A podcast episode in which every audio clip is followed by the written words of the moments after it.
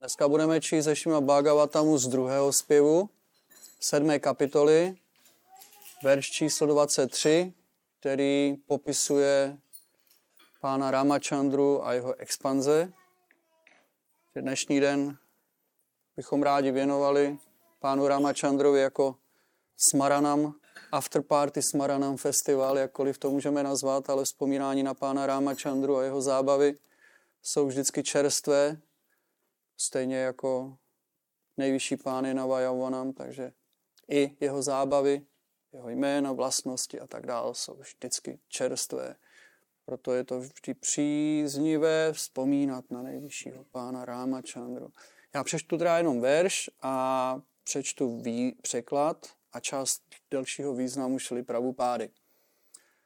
Asmat prasáda sumukach kalaya kalesa Ikshvaku vamsha avatirya guror nideshe Tishtan vanam sadai tanuja avivesha Yasmin virudya dashakandhara artim archat 2723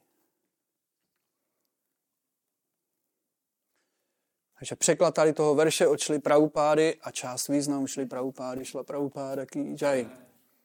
Ze své bezpříčinné milosti ke všem živým bytostem ve vesmíru se nejvyšší pán, osobnost božství, zjevil se svými úplnými expanzemi v rodině Maharáže Ikšvákua jako pán své vnitřní energie síty. Na nařízení svého otce, Maharáže Dašarathy, odešel do lesa a žil tam se svojí ženou a mladším bratrem po mnoho let. Desetihlavý Rávana, který byl hmotně velice mocný, se proti němu dopustil těžkého zločinu a proto byl nakonec zničen. Význam. Pán Ráma je nejvyšší osobnost božství a jeho bratři Bharata, Lakšmana a Šatrugna jsou jeho úplné expanze. Všichni čtyři bratři patří do kategorie Višnu Tatva a v žádném případě to nejsou obyčejné lidské bytosti. Existuje mnoho bezohledných a nevědomých komentátorů Ramajány, kteří představují mladší bratry pána Ramachandry jako obyčejné živé bytosti. Zde ve nad Bhagavatamu, což je nejautentičtější písmo vysvětlující vědu o Bohu, se však jasně říká, že jeho bratři byli jeho úplné expanze. Pán Ramachandra je původně inkarnací Vásudeva, Lakšmana je inkarnací Sankaršana, Bharata je inkarnací Pradyumny a Šatrugna je inkarnací Anirudhy což jsou expanze osobnosti božství. Lakšmíží, Sita, je vnitřní energií pána a není ani obyčejnou ženou, ani inkarnací vnější energie Durgy. Durga je vnější energií pána a je ve styku s pánem Šivou. Jak je řečeno v Bhagavad Gita 4.7, pán přichází tehdy, když se vyskytnou nesrovnalosti ve vykonávání skutečného náboženství. Pán Rámačandra se zjevil také za takových podmínek, doprovázen svými bratry, kteří jsou expanzemi pánovi vnitřní energie a Lakšmíží Sita Devi. Takže tady to je část významu šly pravupády, kde šla pravupád jasně stanoví tatvu o pánu Rámačandrovi, jeho postavení, jeho pozici a nejenom jeho, ale také jeho bratru, jak šla Pravupát, se zmiňuje, že eh, v Indii často přijímají pána Ramachandru jako nejvyšší osobnost božství, jako Bhagavána, ale jeho bratry už považují za obyčejné lidské bytosti, což je velký přestupek proti lotosovým nohám nejvyššího pána a Šla Prabhupád to tady vysvětluje. A tady se právě dozvídáme, že pán osobnost božství se zjevil v rodině Maharáče Ikšvákua. Takže e, v Bhagavad Gita se dozvídáme, že Krishna tady tu nehynoucí vědu nejdříve sdělil Bohu slunce Vyvasvánovi. Hm? Ten ji zjevil, nebo ten ji vyjevil, projevil, předal komu? Manuovi. Je to tak? A ten ji předal svému synovi Ikšvákuovi. Hm? A tímhle tím způsobem celá, e, celé to poznání transcendentální bylo předáváno až do současné doby. A jelikož e, dneska máme Smaranam festival vzpomínání na nejvyššího pána, tak proto e, jsem se chtěl s vámi podělit o velice krásný příběh, který je zaznamenán ve Višnupuráně. A je to příběh, který předchází příchodu pána Ramachandry. Jak všichni víme, nebo co se dozvídáme z Rámajány, z takové té běžně dostupné Rámajány, tak tam je popsáno, že Maharáč Dasharatha měl velkou touhu mít syna nebo mít syny. A přirozeně se snažil najít způsob, protože to nějakým běžným způsobem nešlo. Stejně jako v tomto hmotném světě je hodně lidí, kteří se snaží počít děti a nějakým to nejde. Některým se to podaří, ale už se jim nepodaří eh, počít syna, třeba jenom dceru. A tyhle tím způsobem jsou lidé, někdy nešťastní a neví, co mají dělat. A jelikož pán Ramachandra se zjevil v Tretajuze, a Treta, Yuga, Treta Yuga je, čím je známá Treta Yuga? Tretajau, Jajato Makaj. Makaj znamená jagja, oběť. Takže v Tretajuze, ať už jste potřebovali cokoliv, cokoliv hmotného, anebo duchovního, tak na všechno byly různé oběti. Takže stejně taky Maharáč Dasharatha se dozvídáme, že Maharáč Dasharatha bylo mu doporučeno provádět oběť, aby získal syna. Stejně tak i, e, i v naší vajšnavské linii, že jo, před početím tak eh, se provádí oběť, která se nazývá Garbhadana Samskára. Tady ta Garbhadana Samskára je způsobem obětí pro potěšení nejvyššího pána, aby nejvyšší pán byl spokojen s odanými a, a poslal duši do té rodiny, která by povznesla tu rodinu ještě na vyšší duchovní úroveň. Jinými slovy, aby Kršna poslal odaného do té rodiny což je hlavním cílem. Nebudeme teďka hovořit o synech, o dcerách, ale aby poslal oddaného hm, do, do, do rodiny.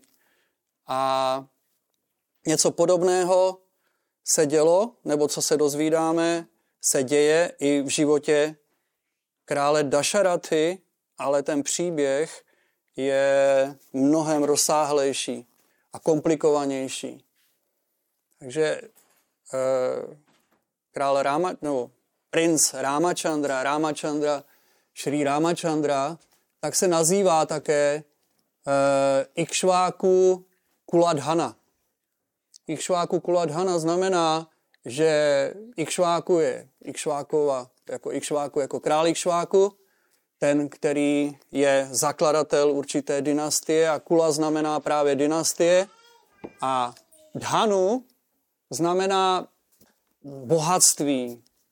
Někdy se to překládá dokonce i jako drahokam. Takže Ramachandra je znám jako Ikšváku Kuladhana, neboli drahokám nebo bohatství eh, Ikšvákovské dynastie.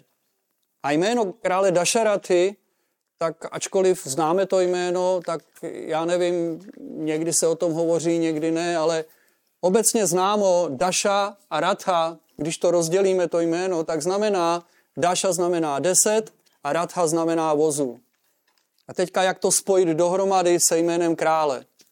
A právě, že v, ve Višnu Puráně a myslím, že i v Rámajáně samotné je popsáno, že král Dašaratha byl velice mocný válečník. Jeden z nejmocnějších bojovníků, kteří kdy žili na planetě a byl ve skutečnosti králem ohromné říše, která se nazývala Košala. A tady ta košela říše se roz, rozprostírala od Tibetu až dolů po jižní Indii. Takže vlastně zahrnovala celou Indii, ne současnou Indii, ale tu původní védskou Indii.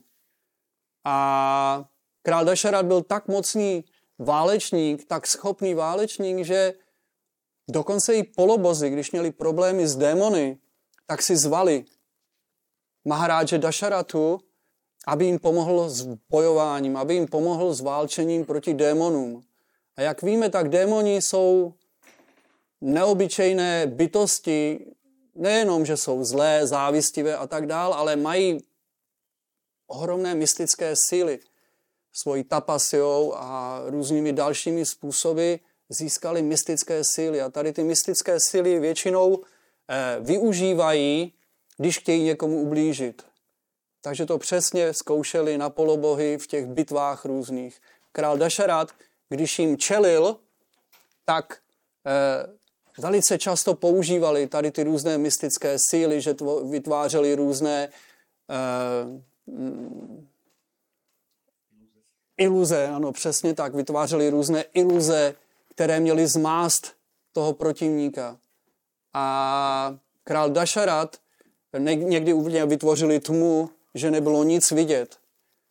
A když ti, kteří byli mimo ten souboj samotného Dašaratha s těmi démony, se dívali, tak vnímali, že stejně jako ty démoni vytvářeli různé iluze, tak stejným způsobem král Dašarat, aby mohl bojovat proti těm iluzím, tak musel být tak rychlý, že to někdy vypadalo, že tam je na bojišti deset vozů a deset králů. Hmm? Tak rychle král Dašarat vytvářel ty bojové podmínky, že rozplynul svojí silou, svojí rychlostí, rozplynul tu iluzi těch démonů a mohl je porazit. Takže proto se mu říkalo, nebo proto dostal jméno Dasharatha, že byl tak rychlý v boji, že to bylo vidět, nebo to vnímali ti, co pozorovali tu bitvu, že tam bojuje deset Dasharatů na deseti vozech. A tím způsobem Dasharat eh, získal ohromnou úctu nejenom tady na těch planetárních systémech zemských, ale i na nebeských planetách. Ale král Dašarat, eh, i přesto, že byl tak mocný, tak se nacházel ve velkém problému, neměl děti. I přesto, že se oženil s, mm, s Kaušaliou, která byla jeho první královna, tak nakonec se mu podařilo splodit, ale ne syna, ale dceru. Což je velice krásné, ale pro krále je syn velice důležitý. A? Dcery jsou pro něj důležité a syn je pro něj extrémně důležitý, aby mohl pokračovat v té linii, v té gotře, v té dynastii. A to se bohužel nepodařilo. Takže se oženil znova, oženil se se Sumitrou. A všichni doufali, že se Sumitrou splodí syna. Ale osud tomu nechtěla. Sumitra nakonec neměla vůbec žádné dítě. Ne, že neměla dceru, ale neměla vůbec žádné děti. Což byla velká katastrofa pro krále Dašaratu. A nevěděl, co dělat. Nevěděl, co dělat, byl velice nešťastný a navíc stárnul. Hm? Navíc stárnul. V těch bojích s polobohy nebo proti démonům, tak strávil velké množství let a zestárnul stejně jako všichni ostatní. A proto byl velice nešťastný, když si uvědomil, že možná, že jeho dynastie nebude mít pokračovatele. A proto se obrátil na svého nebo na rodinného guru a na Vasištu. Vasišta Muni je řečeno, že byl chodící encyklopedie, stejně jako Bhaktisiddhanta Saraswati Thakur byl nazýván chodící encyklopedií. To znamená, že Vasišta znal minulost, přítomnost a i budoucnost. Byl trikála gea. Byl tak mocný. A proto poradil králi Dašaratovi, zkus se oženit po třetí. Hm? Takže ho poslal do království, které leží někde na hranicích současného Pakistánu. A e, král, který tam vládl, se jmenoval Kajkeja. A měl jedinou dceru, ta se jmenovala Kajkejí. A o tady tu dceru požádal Dašaratha krále Kajkeju. A král Kajkeja, když uslyšel přání Dašaraty, tak se zarazil a říkal, v zásadě není problém, ale ty už máš dvě královny. Hm? Sice nemají v tuhle tu chvíli děti, nebo nemají syny, ale co když někdy v budoucnu ještě porodí syny? Co se potom bude dít? Hm? A proto já po tobě chci, aby si tady sepsal ručně, protože mi nestačí jen slovo, chci, abys ty tady zapsal, co se bude dít s mojí dcerou, když ostatní královny budou mít syny a ona také bude mít syna. Jak to bude? A Dašarat říkal, ale to už není skoro možné. Já už jsem starý a když doteďka ty královny nemají děti nebo syny, tak to už mít nebudou. On říkal, cokoliv je možné, vůlí nejvyššího, vůlí osudu. Kdo ví? Hm? Takže já bych chtěl, abys tady napsal, skutečně zaznamenal takzvanou kania sulku. Kania sulka znamená, kania e, znamená e, věno, dowry, věno, a sulka znamená něco jako vůle, jako když je e, poslední vůle někoho, to znamená dědění, dědictví nějaké, které předává, tak stejným způsobem i kšátrijský král když si vezme panu, tak by měl jí přiznat určitou část svého království nebo bohatství, které si ona bude moct užívat. Protože většinou králové měli víc králové nebo víc manželek, takže to bylo složitější, že jo? Teďka mezi sebou by to bylo docela jiskřilo, takže proto kšátrijský králové většinou sepisovali tady tu kaniasulku. A Král Dašarata souhlasil a zapsal, že i kdyby se narodilo mým předešlým nebo mým dvěma manželkám Sumitře a Kaušalě eh, děti nebo synové, tak přesto eh, syn Kajkejí, pokud se narodí, tak bude mít právo na celé moje království. A tady o tomhle, o té kunia, sal, kunia salka, to znamená uh, sulka, ne salko. Kania sulka, hm? tady to věnování toho, toho dědictví nebo uh, uh, toho bohatství té manželce, tak o něm věděli jenom tři osoby. Ve skutečnosti to bylo takovým tajemstvím. A ty tři osoby, které o tom věděli, tak byl Dašarat samozřejmě, byl to král Kajkeja a Vasištamuni, který ho doprovázel na té cestě. Takže jenom tři o tom věděli. Nicméně, jakmile došlo k, ke svatbě, tak ještě těsně před svatbou, jelikož Kajkeja král byl velice připoutaný ke své dceři, tak prolomil svoje mlčení a svěřili tady to tajemství. A ona to tajemství si uchovala hluboce v srdci a tam to bylo opravdu velice pečlivě zaznamenané. Nikdy na to nezapomněla. Ale nechala to být klidu a řekla si možná, že třeba někdy do budoucna budu moct využít tady to tajemství. Shishinitae Gauranga Ki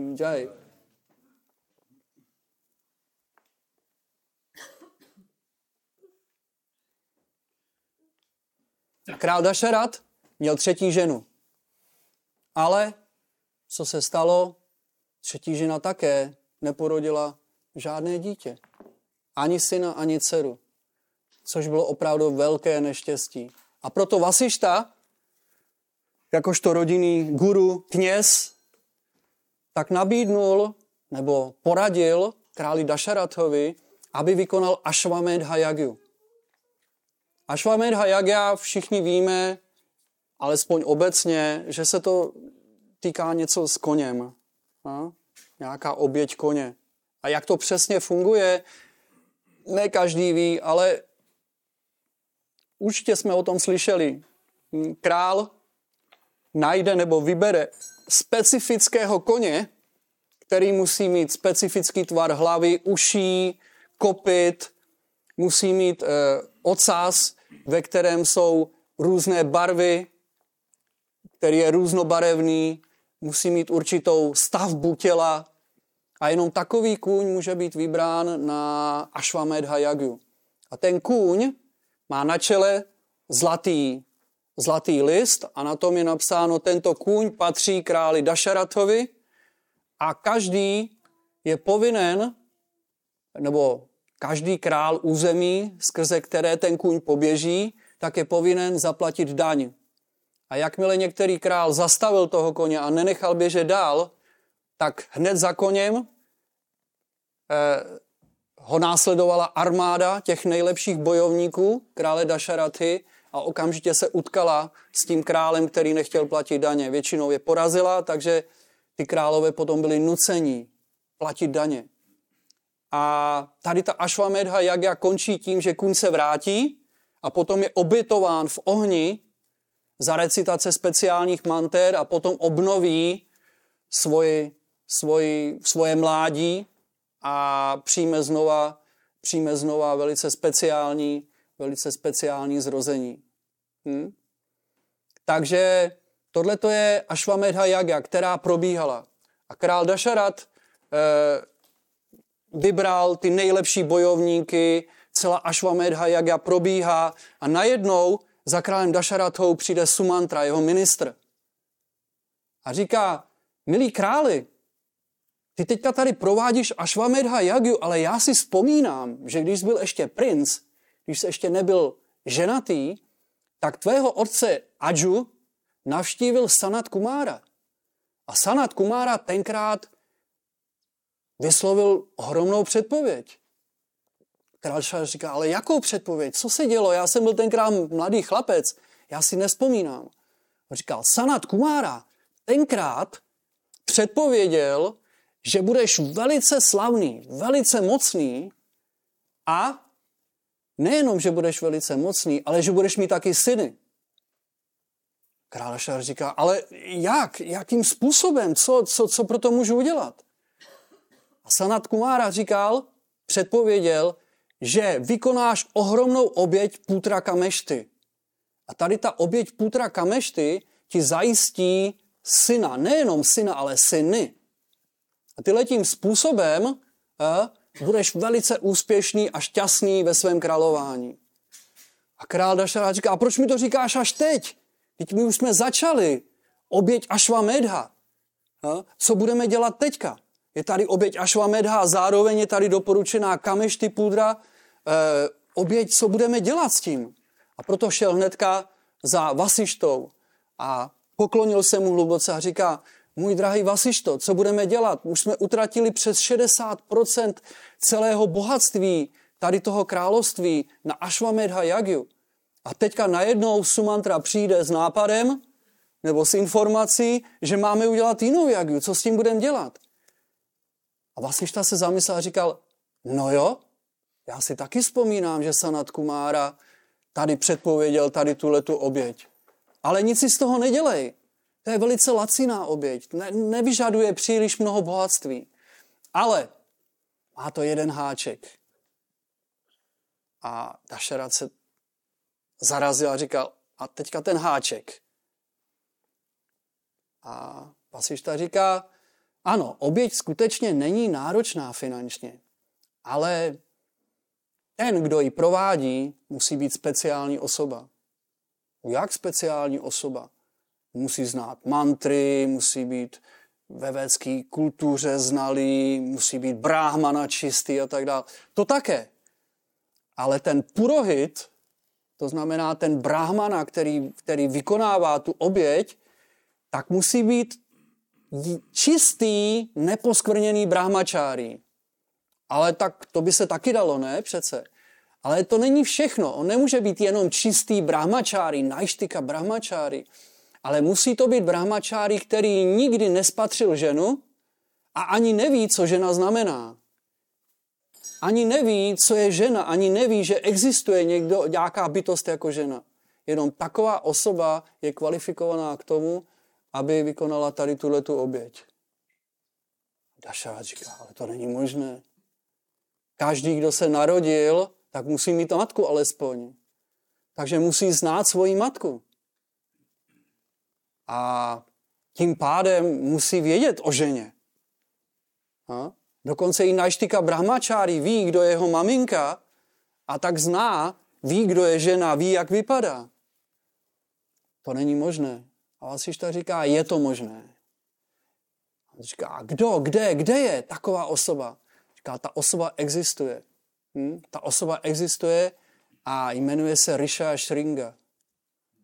A já ti teďka povím příběh o tom, jakým způsobem Risha Shringa vůbec přišel na svět. A Vasišta Muni začal vyprávět krásný příběh Maharážovi Dasharathovi.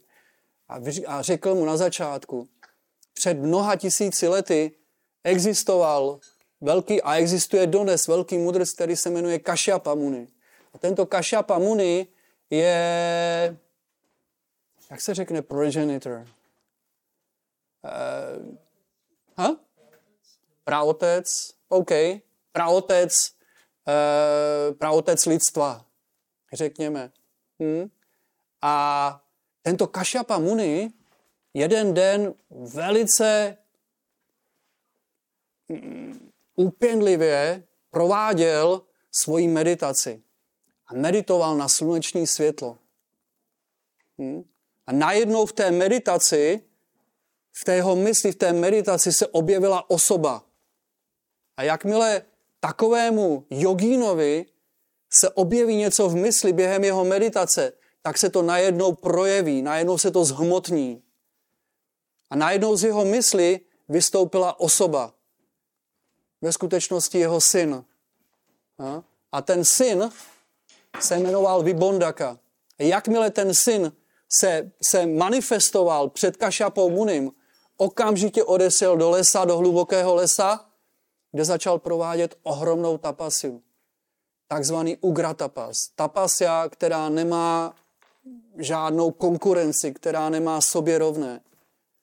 A byl tak mocná ta tapasia, kterou Vibondaka prováděl, že kdyby se rozlobil, tak spálí celý vesmír. Cokoliv, na co si vzpomněl, tak okamžitě se manifestovalo. Nemusel vykonávat žádnou jagiu, žádnou oběť. Jenom pomyslel a okamžitě se to manifestovalo před ním. Takovou ohromnou moc měl Vibondaka. A tento Vibondaka žil sám v hluboké džungli, v hlubokém lese a neustále se jenom věnoval meditaci, recitování védských manter a tapasie. Ničemu jinému a z toho byl dokonale spokojený. Jenom z vykonávání tady těch činností úplně spokojený. A co se stalo, že tento Vibondaka byl najštika brahmačári. Byl dokonalý brahmačári, který byl dokonalý brahmačári, který měl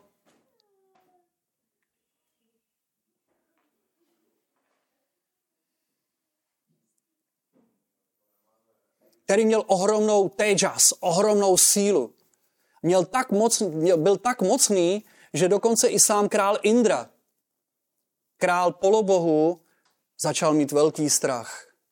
Jak víme z různých historických pramenů, tak Indra, když zaznamená někoho, kdo provádí ohromnou tapasiu, je úspěšný v joze, v tapasě, v odříkání, tak se začne velice bát, protože taková osoba by mohla získat takovou sílu, že by mohla převzít jeho trůn.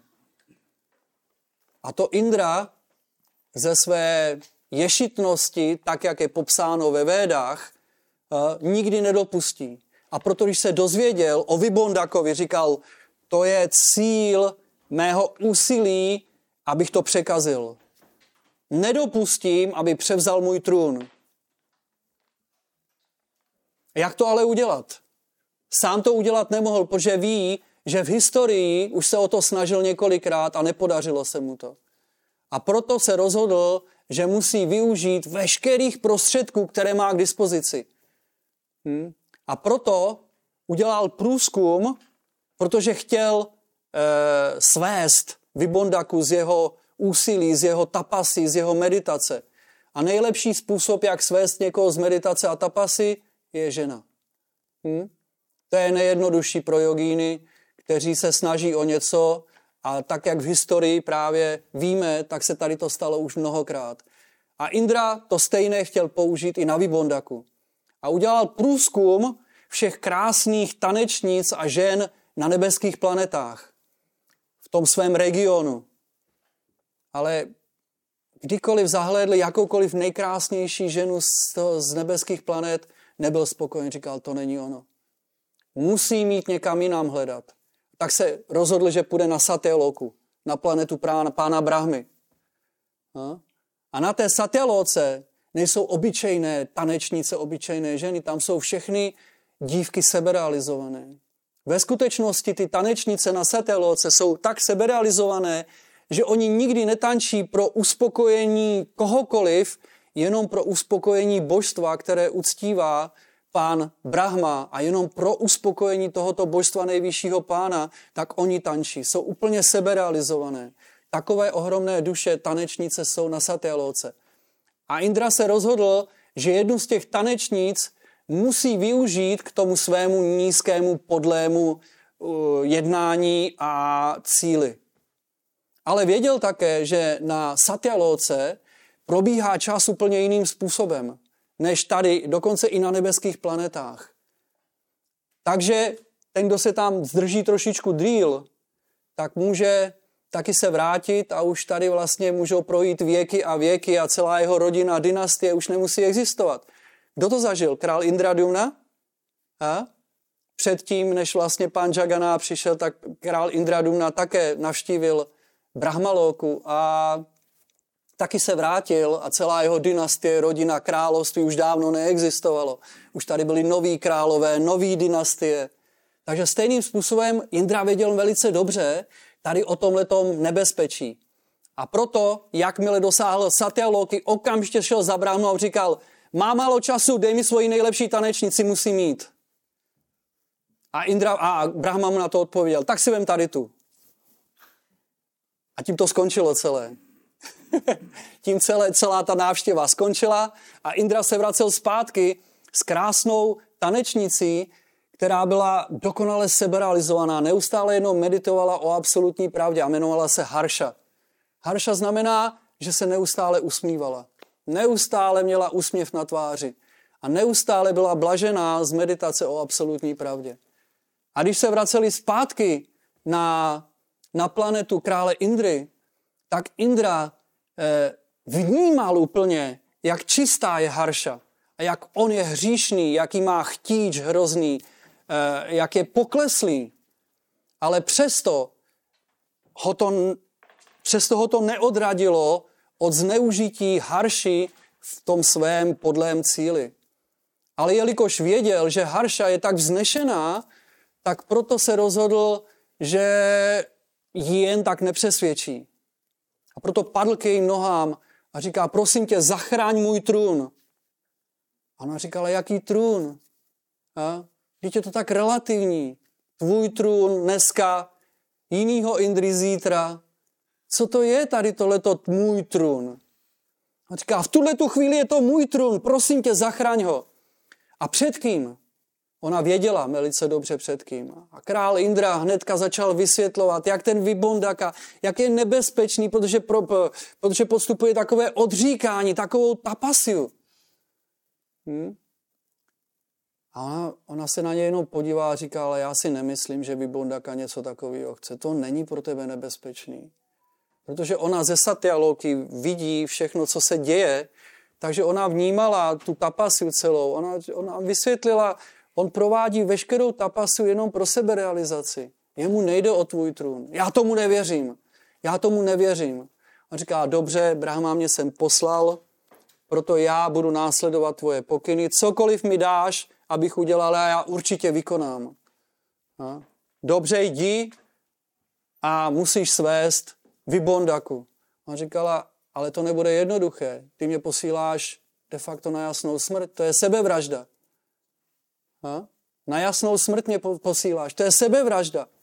Co to po mně chceš? Vybondáke, jakmile zjistí, co po něm chci, Jemu o to nejde vůbec. A jakmile zjistí, že ho chci jenom svést kvůli tobě, kvůli tvému podlému cíli, tak se rozlobí a spálí mě na prach. A ve skutečnosti celý vesmír, takže potom už opravdu nebudeš mít žádný problém. Hm? A, vy, a Indra byl přesvědčený, ne, prosím tě, nějak to udělej. Udělej to, jak chceš. Ty jsi tak inteligentní. Harša se pěla ruce, jenom kvůli pánu Brahmovi to udělám. Hm? A vypravila se do hlubokého lesa, aby, aby vyhledala Vybondaku. Samozřejmě věděla, jaký nebezpečí tam je. A věděla také, že každý má svoji slabou stránku.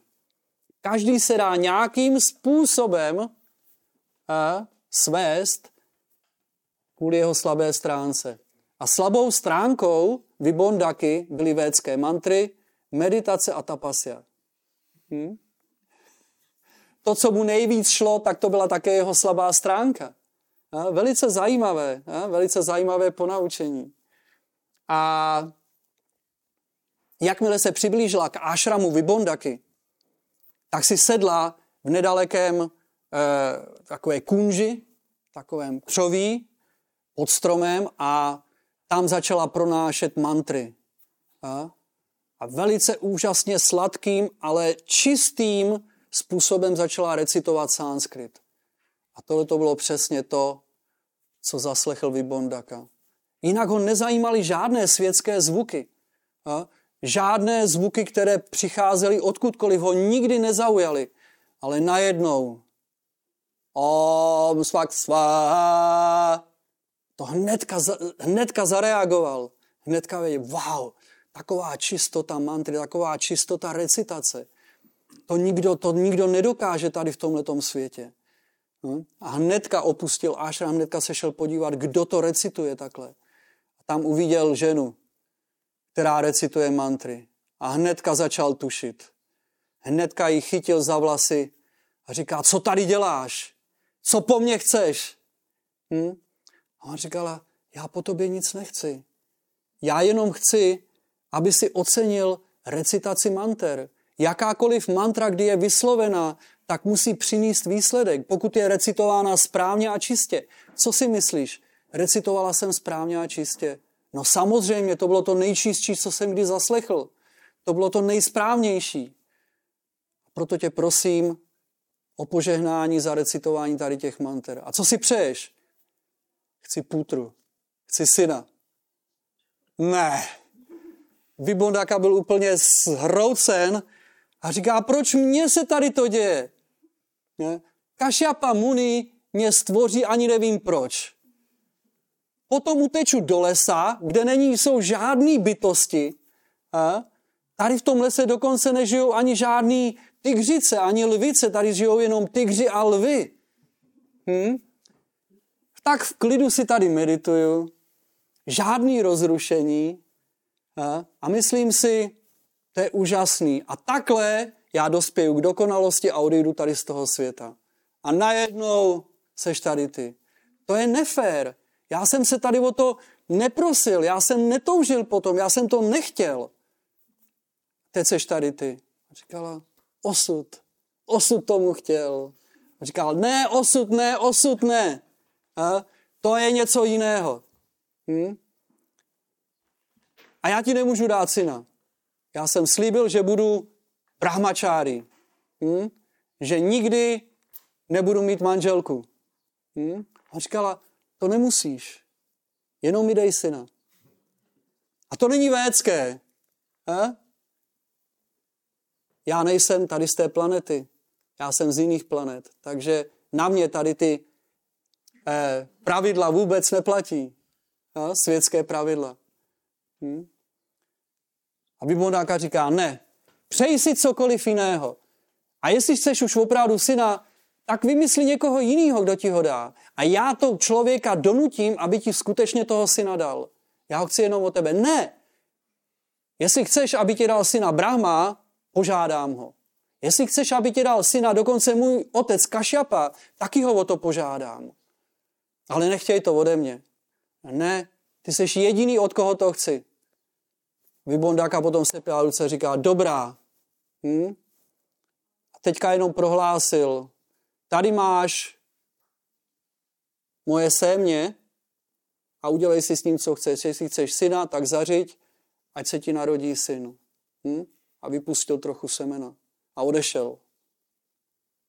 Harša v tu chvíli věděla, ten skutečně jemu nejde o nic. To je skutečně seberealizovaná duše, kterému jde jenom o osvobození z tohoto světa. Hm? To řekla, Indra se nemusí skutečně bát a chtěla za ním odejít, ale najednou si všimla, že to sémě, ta šukla, že žhne takovým způsobem, že by mohla spálit celý vesmír. Tak mocné bylo sémě vybondaky. A on říkal, já s ním musím něco udělat. Hm? Ale co? Já osobně jsem sem nepřišla proto, abych byla těhotná. Protože na sateloce těhotenství neexistuje. To byl jenom trik. Já rozhodně nechci být těhotná, já rozhodně nechci splodit dítě. Hm? Ale nějak musím něco udělat s tím. A najednou zahlédla krásnou, jak se jmenuje? Eh, laň. Jsem chtěl říct srnice. Srnka. Láň, přesně tak, ano. Aha. Eh, dýr je srnec, že jo? Jelen, jo? OK, nevadí. Takže tam byla krásná laňka. Neuvěřitelně krásná. A ona předala to sémě svojí silou, předala do lůna té laně. A jelikož to sémě bylo počato, nebo vypustil Rishi, velký mudrc, velká mocná osoba, tak proto nemuselo dojít k dlouhému těhotenství, jako jsme na to zvykli. A druhý den Laňka porodila dítě. To dítě bylo úplně speciální. To dítě se jmenovalo Rishaya, Shringa. Risha znamená jelen a Shringa znamená rohy. Takže to bylo lidské dítě, které mělo jelení nebo jelení rohy. A proto se jmenoval Rishaya Shringa. Hmm? A jakmile ta, ta, ta láň zjistila, co porodila, tak se zhrozila. Protože nechápala, co to vlastně porodila, to, to, to ne, nic, s čím by měla co dočinění. Dítě s jeleníma rohama. Úplně nemožné, úplně nepochopitelné.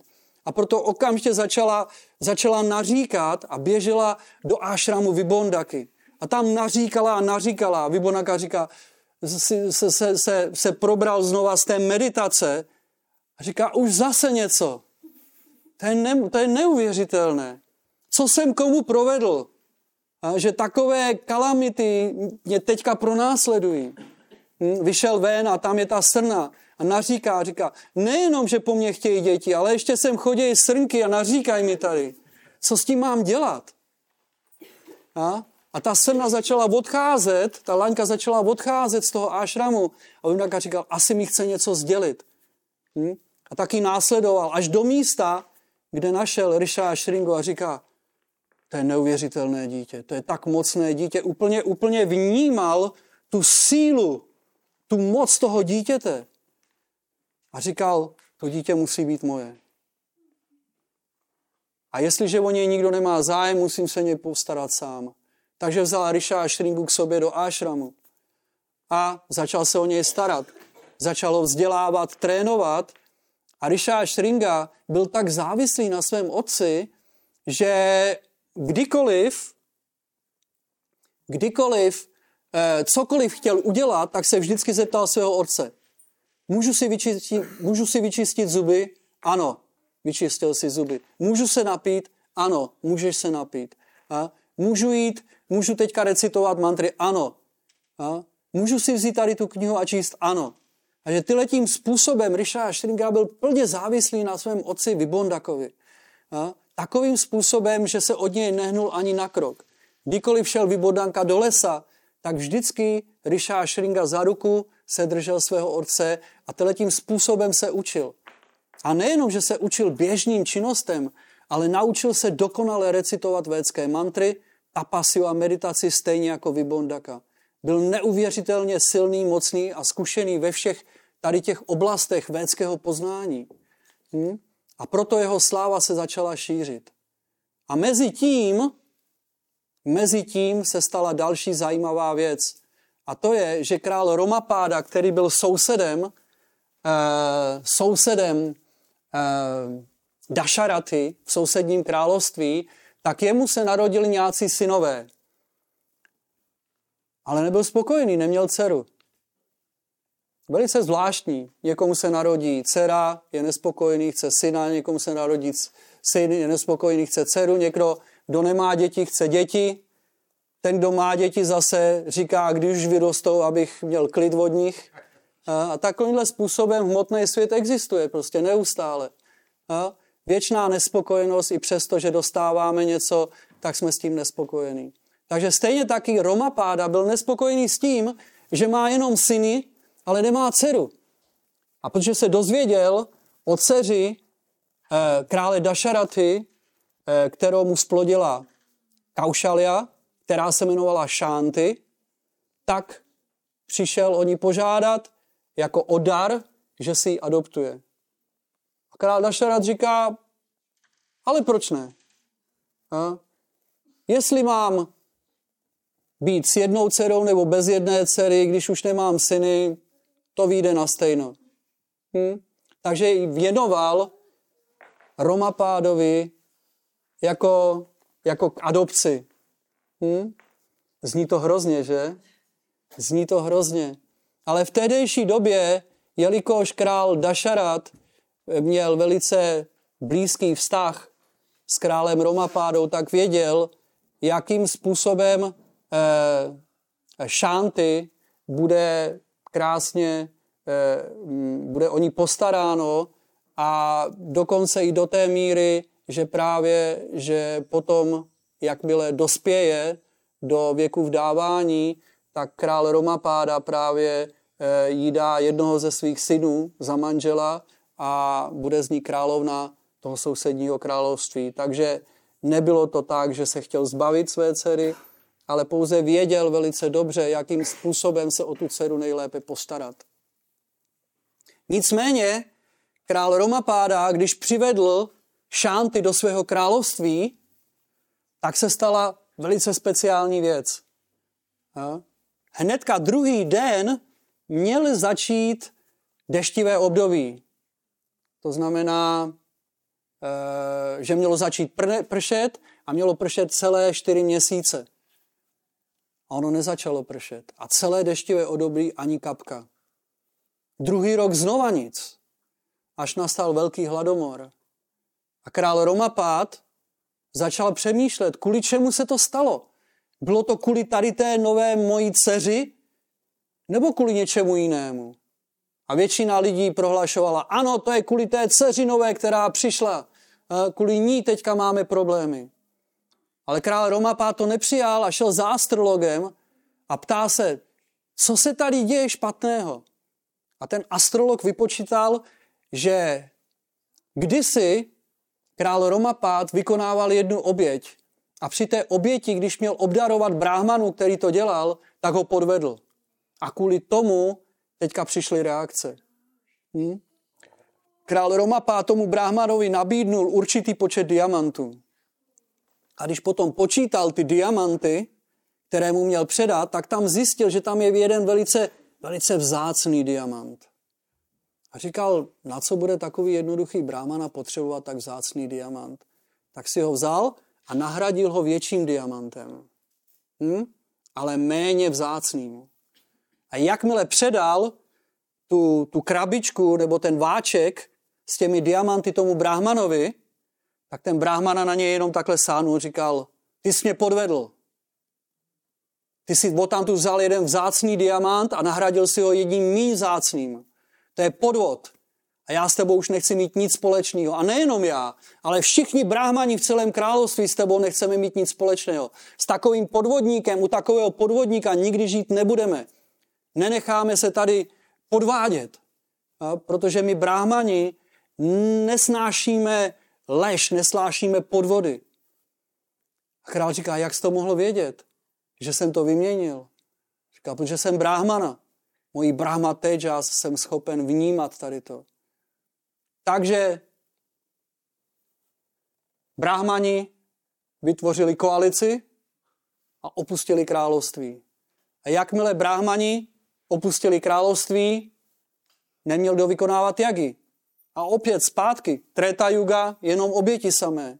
Takže nebyly oběti, nebylo obilí, nebylo jídlo. Takže celá země byla uvržená do hladomoru. Hm? A král se snažil to řešit způsobem, že občas našel nějaké bráhmany ve sousedních královstvích, hm? pozvali jako emigranty, hm? staral se o nějakou dobu a oni zase odešli a takhle to snažil se záplatovat, tady tu situaci, ale bylo to neudržitelné. Takže v jednu chvíli žádný bráhmana v jeho království, skutečně. Hm? A král z toho byl nešťastný. A proto se ptal svého dvorního astrologa, co může dělat. A on říkal, jediná možnost je vykonat ohromnou jagiu, na které, které se zúčastní eh, osoba a znova.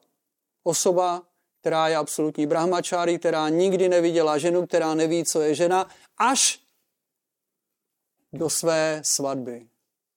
Hm? A jenom taková osoba to může být a ty bys měl té osobě dát svoji dceru Šánty a teprve potom, když ta osoba zůstane v tvém království, tak přitáhne všechny ostatní bráhmany, poněvadž to bude velká osobnost, která bude znát mantry, oběti, bude vykonávat tapasiu a to je to přitažlivé, co přitahuje bráhmany. Hm? Kde je taková osoba? Takže ten astrolog mu řekl, kde ta osoba sídlí. Říkal, ale je tady nebezpečí, protože jeho otec je Vybondaka. Když se Vybondaka eh, hm, rozhněvá, tak spálí celý vesmír. Takže potom už nebude vůbec nutnost řešit nějaký hladomor a tak dál, protože vesmír nebude stejným způsobem. Říká, ale jak to můžu udělat teda? Musíš vymyslet nějakou lest. Hm? A opět král vymyslel lest. A to je, přišla na řadu žena. Hm? Takže si pozval všechny kurtizány z celého království a, a požádali, aby mu pomohli. A jakmile se ty kurtizány dozvěděli, že se to týká Vybondaky, řekli, ne, ne, ne, ne, ne, nic, s tím nechceme mít nic společného. My už jsme slyšeli, my už víme dost o něm, co se může stát. Ale jedna předstoupila před a říká, já se obětuju. Já se obětuju a zkusím to. Když se mi to podaří, bude to úžasné, když se mi to nepodaří, svět přišel o jednu prostitutku. No a co? Hm? Nikdo, mě, nikdo po mně jakoby plakat nebude. Hm? Nikdo naříkat nebude. Ale mám podmínku, a? že cokoliv budu potřebovat, kdykoliv budu potřebovat, tak musí být pokladna státní otevřená, královská, že můžu, musím dostat od všech eh, departmentů v tom království cokoliv budu chtít. Král říkal, zcela jistě, jenom začnu. Takže ta, ta kurtizána nechala vyrobit ohromnou loď, která měla několik mil na dílku a několik mil na šířku. A tu loď nechala pokrýt travou a byly tam cestičky, byly tam různé altány, byly tam vodopády a tu loď, na té lodi veslovalo tisíc těch veslařů, ale ty nebyly vůbec vidět. To bylo překryté celé travou, takže to vypadalo jako plující ostrov. Samovolně plující ostrov. A teďka ona vzala některé ze svých přítelkyň a všechny se převlékly za ryšie, za mudrce. A měli rudrakši, kantimály a byli zkušené v recitování manter a vykonávání obětí a měli vlasy stočené do drdolu a, a prostě vypadali jako skutečně asketický ryšiové. Hm? A tady ten plovoucí ostrov se potom přiblížil až k místu, kde měl Ashram Vibondaka.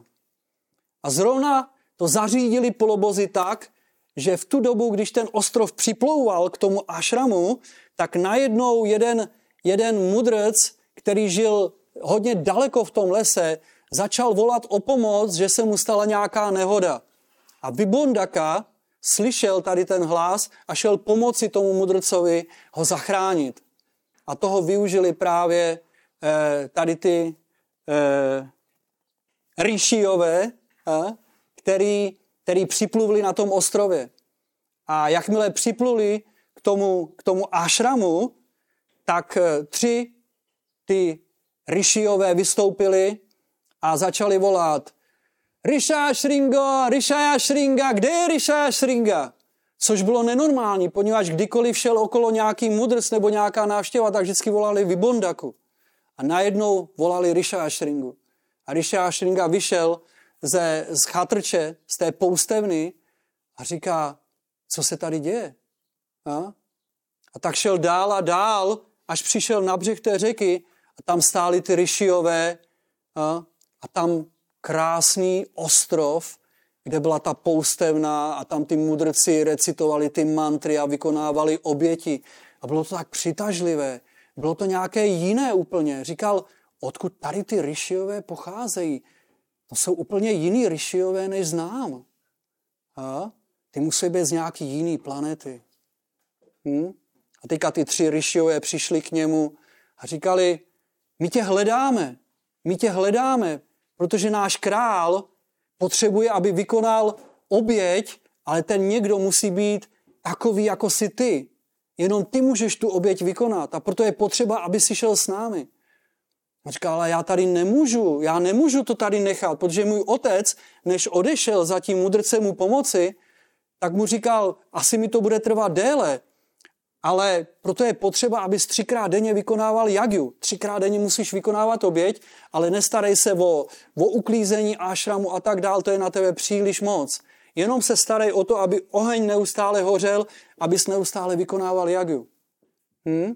Takže já to nemůžu zrušit, já nemůžu odejít. A teďka ty ryšové říkali, ta jedna z nich, ten jeden z nich, říká, já jsem úplně kvalifikovaný vykonávat oběti, já dělám každý den oběti. Já tě tady zastanu a ty mezi tím můžeš jít pomoci s vykonáním obětí našemu královi. A teďka on říká, dobře vypadáš kvalifikovaně a inspirovaně vykonávat tu jagiu, takže dobře, uděláme to teda tak. Teďka se nalodil na ten ostrov a teďka, když pluli zase zpátky směrem, směrem do království toho krále, tak říkal, jakou speciální šakty vy mudrci máte.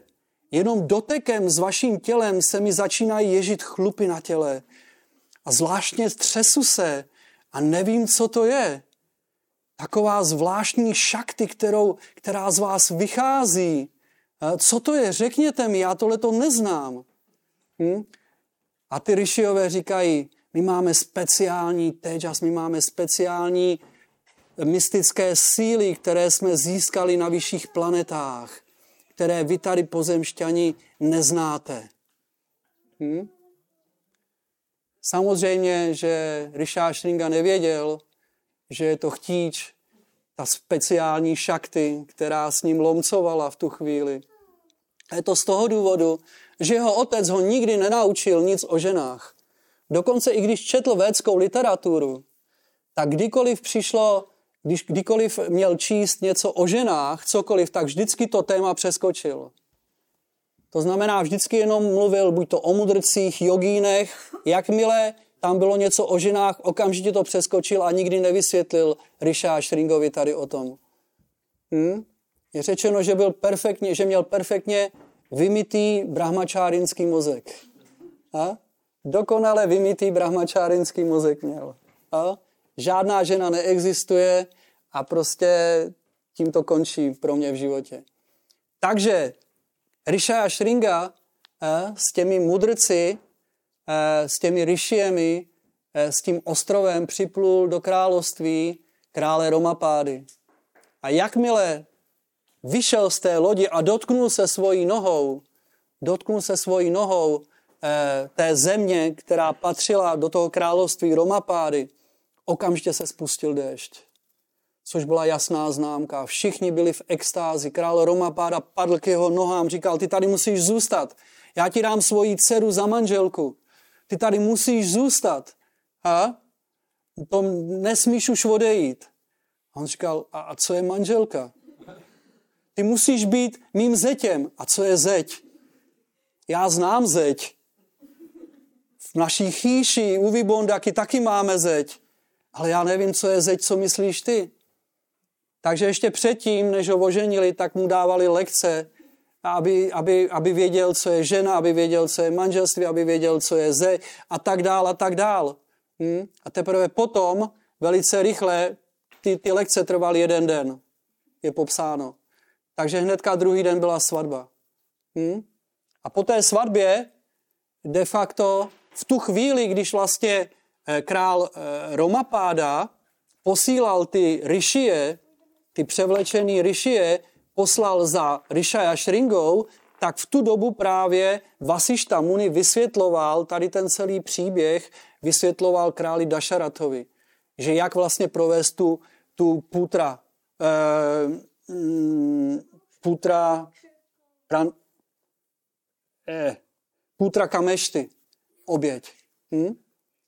A jakmile tohleto vysvět, dovysvětlil Vasišta, tak král eh, Dašarata eh, rozeslal všechny různé zvědy, aby zjistili, kde se nachází Vibondaka.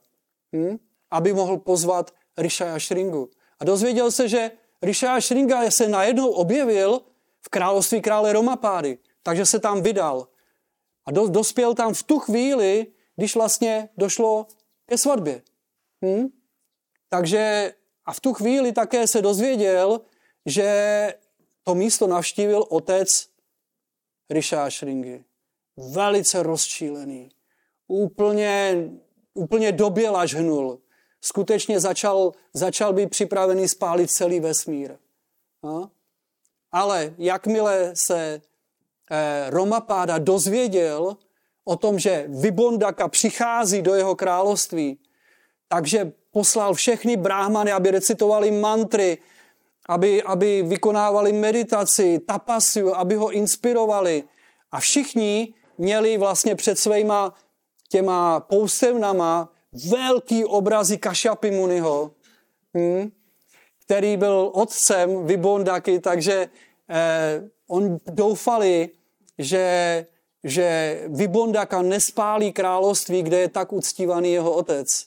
Takže tím způsobem král Roma Pád využil diplomacii, politiku trošku k tomu, aby se zachránil před Vybondakou. Vybondaka přišel do království, nespálil ho, ale hnedka přiveďte mi Ryšá Šringu. A Ryšá Šringa přišel, padnul k lotosovým nohám svého otce a jeho otec mu říká, co tady děláš? Měl si vykonávat jagy. Ale tam, tam jsou kvalifikováni Ryšo. A když to byla ženská. A to já nevěděl a tak, tak, tak teďka si to vysvětlili celé a Vybondaka říká, je vidět, že už si budoucím králem tady toho království. To znamená, já nemůžu zničit něco, co můj syn ochraňuje a udržuje. Hm? Ale chci, aby se vrátil zpátky hnedka, jak se ti narodí syn. První syn a zpátky do ášramu. No? Velice Adamu, velice ostrý otec, ale věděl, proč to dělá. Hm? A mezi tím se do království eh, dostal právě také Dašarat, který přišel a začal prosit Risha a Shringu, aby přišel provést Putra Kamešty, aby, aby získal syny. A Risha a Shringa říká, to nebude jednoduché skombinovat, protože já teďka tady mám povinnosti královské, můj otec chce, abych se vrátil, a, a mezi tím ještě moje manželka otěhotněla a bude brzo rodit. Takže já nevím, jak to skombinovat. A potom vypočítali, že do, do, do narození dítěte jeho zbývá 28 dní. On říká, 28 dní to jde. Za 24 dní tady odsud odejdu, přijdu k tobě, vykonám oběť, potom se vrátím sem, přivítám syna a vrátím se zpátky ke svýmu otcovi. To jde. To je dobrý plán. Hmm? Takže taky se tak stalo. Risha Shringa se potom vypravil do království krále Dašaraty a vykonal Putra Kamešty oběť.